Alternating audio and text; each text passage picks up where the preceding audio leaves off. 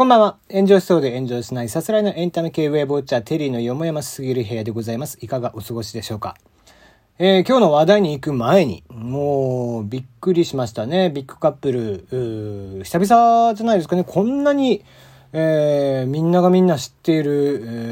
ー、カップルなんですが、まさかね、ドラマの中だけじゃなくて、えー、実際にドラマの外を出て、えー、ご本人たちが結婚するということで、星野源君と、えー、荒垣結衣さんが、えー、ご結婚なさったということで、いや、なんかびっくりしましたね。急なお話で、えー、付き合ってるとかっていうニュースあったのかな？全然知りませんでしたけどもね。なんか面白いのはね、えー、まあやっぱり逃げ恥がきっかけで結婚されているので、脚本家の乃木先生、乃木明子先生ですね、ミュ404とかも書いてらっしゃった乃木明子先生。と、えー、まあ原作者である海の津波先生 にも、えー、おめでとうが行くという。ちゃちゃちゃ、もう本人たちはないっていうね。え感じだったみたいなんですが、えー、ね、もう速攻で逃げ恥であったりだとかね、えー、星野源君、そして荒垣結衣さんのお名前がバンバントレンドワードに上がっていく中、えー、全然関係ない、えー、ドンギツネさんがね、トレンドワードしていく。えー、完全にね、ドンギツネさんが振られた形になっちゃいましたんでね、えー、今後 CM の中では若干もうちょっと不倫みたいな形になるのかもしれないですけども、えー、まあ、そんなドロドロなものにはしないでしょうけどね、まあ、まだしばらくはね、あの、あの、こう、CM も好感度は高そうなので、えー、シリーズ化されてますけども、えー、ぜひね、あれも引き続き、あちらの世界はあちらの世界ということで、えー、皆さんはフィクションで、えー、お楽しみいただければいいんじゃないかなと思いますが、荒垣結衣さんも結婚して、えー、ね、石原さとみさんも結婚してというと、今度は長澤まさみさん。ね長澤まさみさんは一体いつになるんですかね。うん。まあ、あのー、お三人の中だと、じゃあ誰が一番好きかって聞かれたら僕はこう、長澤まさみさんなんですよね。うん。あの、彼女のね、あのーなんだろうな、シワとかも隠さない感じ？が、なんかこう、見てて清々しいななんていうふうには思いますが、まあ、まあただね、逃げ恥も超いいドラマでしたので、えー、とか言いながら、あの、正月スペシャル見てないんでね、この際だから見ようかな、なんていうふうに思ってますけどね。うん、まあ、ぜひぜひ、えー、末永くお幸せになってもらえたらな、なんて思いますが、えー、打って変わって今日の話題なんですが、スペランカーというゲーム、ご存知でしょうか？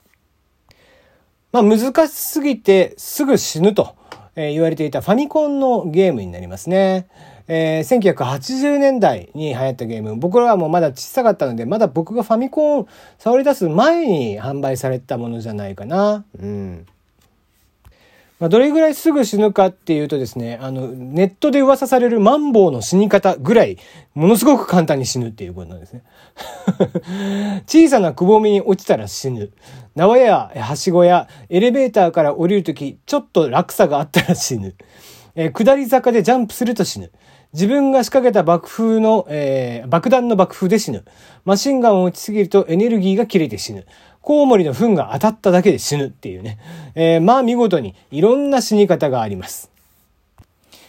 こちらのスペランカーなんですが、もともとは83年にアメリカで作られていたゲーム。これを日本のファミコン用に85年に作り直しをして販売したなんですけども、えー、その時にゲームの難易度を上げようとした結果、えー、まあ、安直ですよね。難しいイコールすぐ死ぬっていう。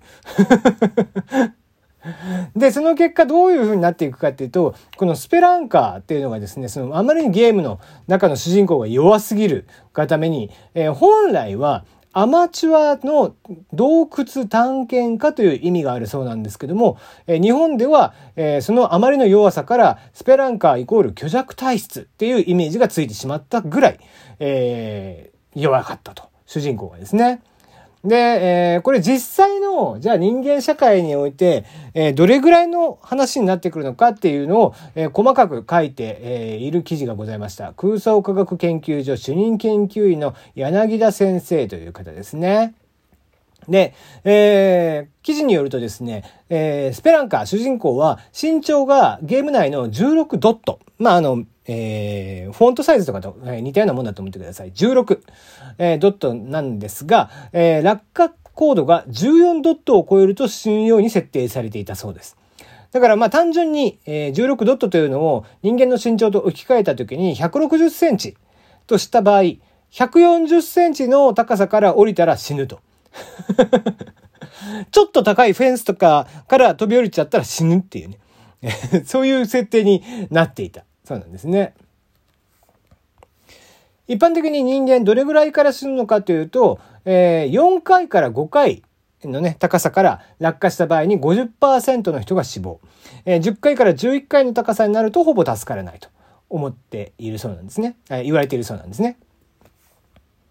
で、まあ、ここで10回から落ちたと仮定すると、まあ、1回あたりの高さを3メートルとした場合、人間は高度30メートルから落ちたらよほど運がない限り死ぬ。っていうことなんですけども、それに対して、えー、スペランカー主人公の100%致死高度はたったの1.4メートルということで、この、えー、主人公は通常の人間よりも21倍も死にやすいという 体だったと。